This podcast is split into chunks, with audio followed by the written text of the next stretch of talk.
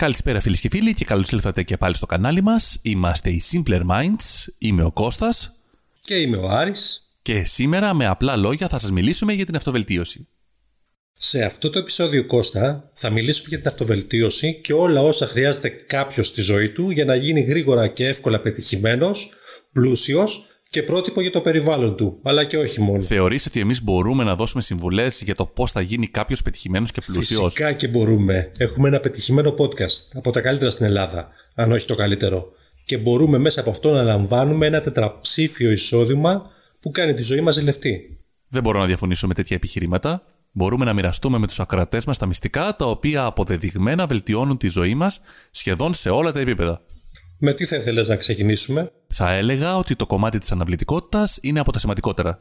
Μήπως να το αναβάλουμε για αργότερα; Τι είναι λοιπόν Κώστα η αναβλητικότητα; Αναβλητικός είναι αυτός ο οποίος αναβάλει εργασίες που έχει αναλάβει. Αυτό, κατά τον Φρόιντ, οφείλεται στην αρχή της ευχαρίστησης και κάποιος οδηγείται στην αναβολή των εργασιών για να αποφύγει τα αρνητικά συναισθήματα και το άγχος που την προκαλούν. Αυτό φυσικά οδηγεί σε περισσότερο άγχος, ενοχή και μείωση της παραγωγικότητας με την αθέτηση των ευθυνών που κάποιος αναλαμβάνει. Φυσικά, έχουμε όλοι νιώσει ότι οι εργασίες που έχουμε αναλάβει μπορούμε να τις καθυστερήσουμε για λίγο, αφού περνάμε πιο ωραία κάνοντα scrolling στο Facebook, στο Instagram ή ακόμα και στο TikTok, όπου όλο και περισσότεροι τελευταία σπαταλούν τη μίζερη ζωή τους. Πιστεύω πως όχι. Δεν εσύ; χαρακτηρίζει μίζερη τη ζωή κάποιου, δεν είναι σωστό. Έχει και μανούλα αυτός ο άνθρωπος. Ήθελε να ξέρει πώς φυλάς τη γυναίκα σου με αυτό το Ναι, σαν στόμα. να έχεις δίκιο. Με συγχωρείς. Και πώς μπορούμε να καταπολεμήσουμε την αναβλητικότητα; Υπάρχουν πολλοί τρόποι για να το κάνεις αυτό. Θεωρώ σημαντικότερο τον ορισμό προθεσμίας. Deadline, που έλεγε και ο παππούς μου στο χωριό στα Γιάννενα, που το εφάρμοζε στην εκμετάλλευση του τριφυλιού. Το να θέτουμε deadlines στις εργασίες που κάνουμε είναι ένα πολύ σημαντικό κίνητρο. Φυσικά τα deadlines πρέπει να είναι καλά ορισμένα, χωρίς αοριστείες που αφήνουν πολλά περιθώρια για τελείωτη αναβλητικότητα. Εδώ να αναφέρουμε και τον νόμο του Πάρκινσον, ο οποίος με απλά λόγια λέει ότι ο χρόνος που χρειάζεται για μια εργασία να ολοκληρωθεί είναι όσος ο χρόνος που ορίζουμε ότι έχουμε στη διάθεσή μας για να την ολοκληρώσουμε. Μήπως να σου θυμίσω πόσο χρόνο χρειαζόταν να διαβάσεις την εξεταστική; Για να νικήσουμε την αναβλητικότητα, καταρχήν είναι απαραίτητο να εντοπίσουμε τι μας τρώει το χρόνο που θα διαθέταμε για τη δουλειά που πρέπει να γίνει. Με τον τρόπο αυτό θα μπορούμε να δουλέψουμε ώστε να σταματήσουμε αυτά που αποτελούν τροχοπέδι. Για παράδειγμα, αν μετρήσουμε το χρόνο που κάνουμε στα social media, σίγουρα θα εντυπωσιαστούμε. Το 2019 φαντάσου κατά μέσο όρο ξοδεύαμε σε αυτά 2,5 ώρες την ημέρα. Εντυπωσιακό. Με πρόχειρους υπολογισμούς δηλαδή το 10% της ημέρας. 36 ημέρες το χρόνο. Δηλαδή, τις 1000 ώρες αυτές θα μπορέσει να μάθει κάποιος μέχρι και εκβατική φυσική. Εντάξει, τώρα τα παραλές. Ε, που λέει ο λόγος, ρε παιδί μου, έστω τυφλό σύστημα στην πληκτρολόγηση. Έστω, κάτι είναι και αυτό. Αρκετά όμως για την αναβλητικότητα. Η δύναμη της συνήθειας είναι και αυτή αξεπέραστη. Η δύναμη της συνήθειας. Έχει γίνει και βιβλίο που το έχω πάρει και όλο λέω να το διαβάσω και ακόμα δεν το έχω αρχίσει. Και γιατί δεν βάζεις deadline στο πότε θα το τελειώσεις; Η συνήθεια, λένε οι αυτοποκαλούμενοι γκουρού, αλλά και οι σεβαστοί ψυχολόγοι, κατακτιέται μετά από 21 μέρες έπρακτης εξάσκησής της. Φυσικά υπάρχει και η άλλη πλευρά που λέει ότι αυτό γίνεται σε περίπου 66 μέρες. Αλλά μάλλον το κάνουν για να σιγουρευτούν ότι η αποτυχία είναι αποτέλεσμα της μη αφοσίωσής σου στην κατάκτησή της. Κάνουν τέτοια πράγματα οι γκουρούς της αυτοβελτίωσης; Γκουρούς είναι Κώστα, δεν είναι μαλάκες. Ε, σωστά. Θες για παράδειγμα να γράψεις ένα παραμύθι, ξεκίνα απλά γράφοντας ήταν μια φορά και ένα γερό μια ντομάτα. Αυτό αρκεί για την πρώτη μέρα.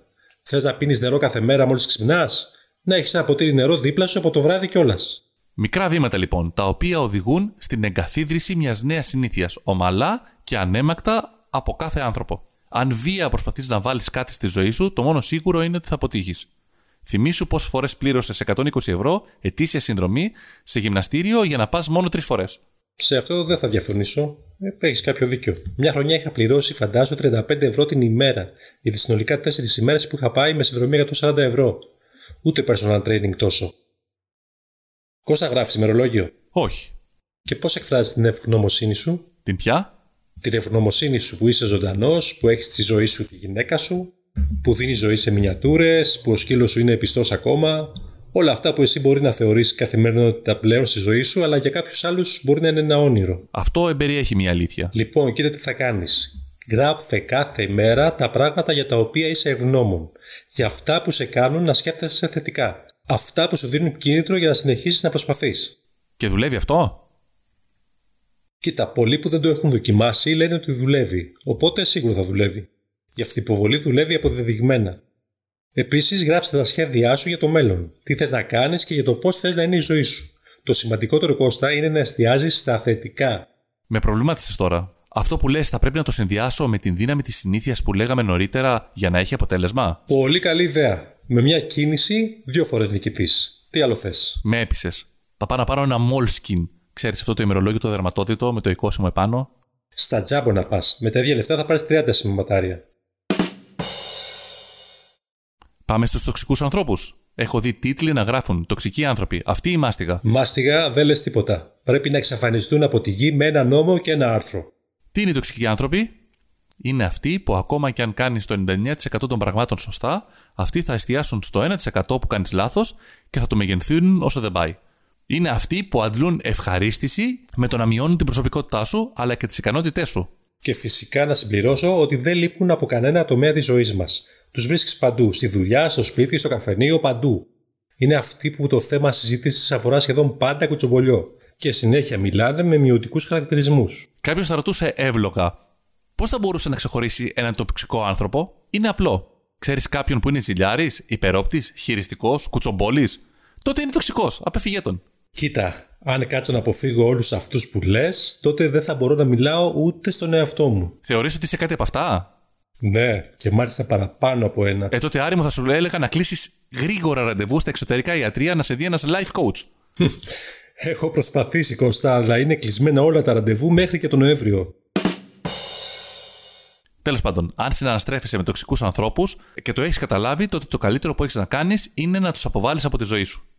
Και το δεύτερο καλύτερο, να μην σε επηρεάζουν τα λεγόμενα και η στάση τους. Η εσωτερική σου ισορροπία είναι σημαντικότερη από τον προβληματικό χαρακτήρα του τοξικού. Και η αυτοποβολή επίσης συμβάλλει στη σταδιακή μετάβαση σε αυτό που ονειρευόμαστε. Το λεξιλόγιο μάλιστα που χρησιμοποιούμε επηρεάζει σε μεγάλο βαθμό ασυνείδητα τον ψυχισμό μας και μας κάνει στο τέλος να ζούμε αυτό που ίσως υπερβολικά εκφράζουμε με λέξεις. Ναι, σίγουρα. Το να χρησιμοποιούμε εκφράσεις όπως Είμαι άχρηστος, Είμαι χοντρός, Είμαι τεμπέλης, Όλα θα πάνε σκατά, αφού έτσι γίνεται πάντα, τα λεφτά πάνε στα λεφτά, αν δεν είχε λεφτά του μπαμπά του δεν θα έκανε τίποτα και ούτω καθεξής, σταδιακά δημιουργούν πεπιθήσεις που δύσκολα ξεπερνιούνται και γίνονται μέρος μιας μίζερης ζωής. Αχ, αυτές οι πεπιθήσεις. Το αγαπημένο σου θέμα, ε, θα μιλήσουμε και για αυτές, μην ανησυχείς. Το καλύτερο όμως που έχουμε να κάνουμε με το λεξιλόγιό μας είναι να το εμπλουτίσουμε με θετικούς επιθετικούς προσδιορισμούς. Για πες ένα παράδειγμα, αγαπητέ, αγαπητότατε, αγαπημένη Άρη. Θες και ένα παράδειγμα. Α πούμε, να αντικαταστήσεις το είμαι ανίκανος, δεν θα το καταφέρω ποτέ, με το με λίγη προσπάθεια ακόμα, το αποτέλεσμα θα γίνει ακόμα καλύτερο. Καλό μου φαίνεται. Τόσο εύκολο. Επίσης, καλό είναι να κάνουμε θετικές δηλώσεις φωναχτά με αυτά που επιθυμούμε. Ε, το πρωί μέσα στο μετρό, ας πούμε. Όχι, βέβαια, μην σε περάσω και για τρελό ε, το πρωί στο σπίτι στον καθρέφτη. Πες για παράδειγμα, σήμερα θα κάνω το τάδε. Θα χαμογελάσω σε τρεις αγνώστους. Μπορώ να πετύχω τους στόχους που έχω θέσει. Τέτοια πράγματα. Και όχι μόνο μια φορά, πολλές φορές. Δεν ξέρω, ρε το Έχω κόσμο στο σπίτι. Τι θα πει αν με ακούσει να μιλάω μόνος μου; αν θεωρείς ότι θα σε κατακρίνει, τότε απομάκρυνε τους. Είναι τοξική σίγουρα. Και πάμε τώρα στο αγαπημένο σου κομμάτι. Θα το ρωτήσω όμως. Ποιο είναι το αγαπημένο σου μέρος της αυτοβελτίωσης; Φυσικά οι πεπιθήσεις, το αγαπημένο μου mindset. Εδώ Κώστα θέλω να σου εξομολογηθώ κάτι. Τελευταία όλο και περισσότερο ακούω για αυτό το mindset και όλο και περισσότερο νιώθω μια μεγάλη δυσφορία. Νιώθω ότι θέλω να κάνω εμετό. Μάλλον το θέμα το έχουν εξαντλήσει όσο δεν πάει όλοι οι coaches. Για πες μας λοιπόν τι είναι αυτό το mindset. Mindset ή η πεποίθηση στα ελληνικά. Είναι όλα εκείνα τα πιστεύω μας που διαμορφώθηκαν από παράγοντες που επηρεάζουν και διαμορφώνουν τον ψυχισμό μας, όταν ακόμα αυτός είναι διαμορφώσιμος.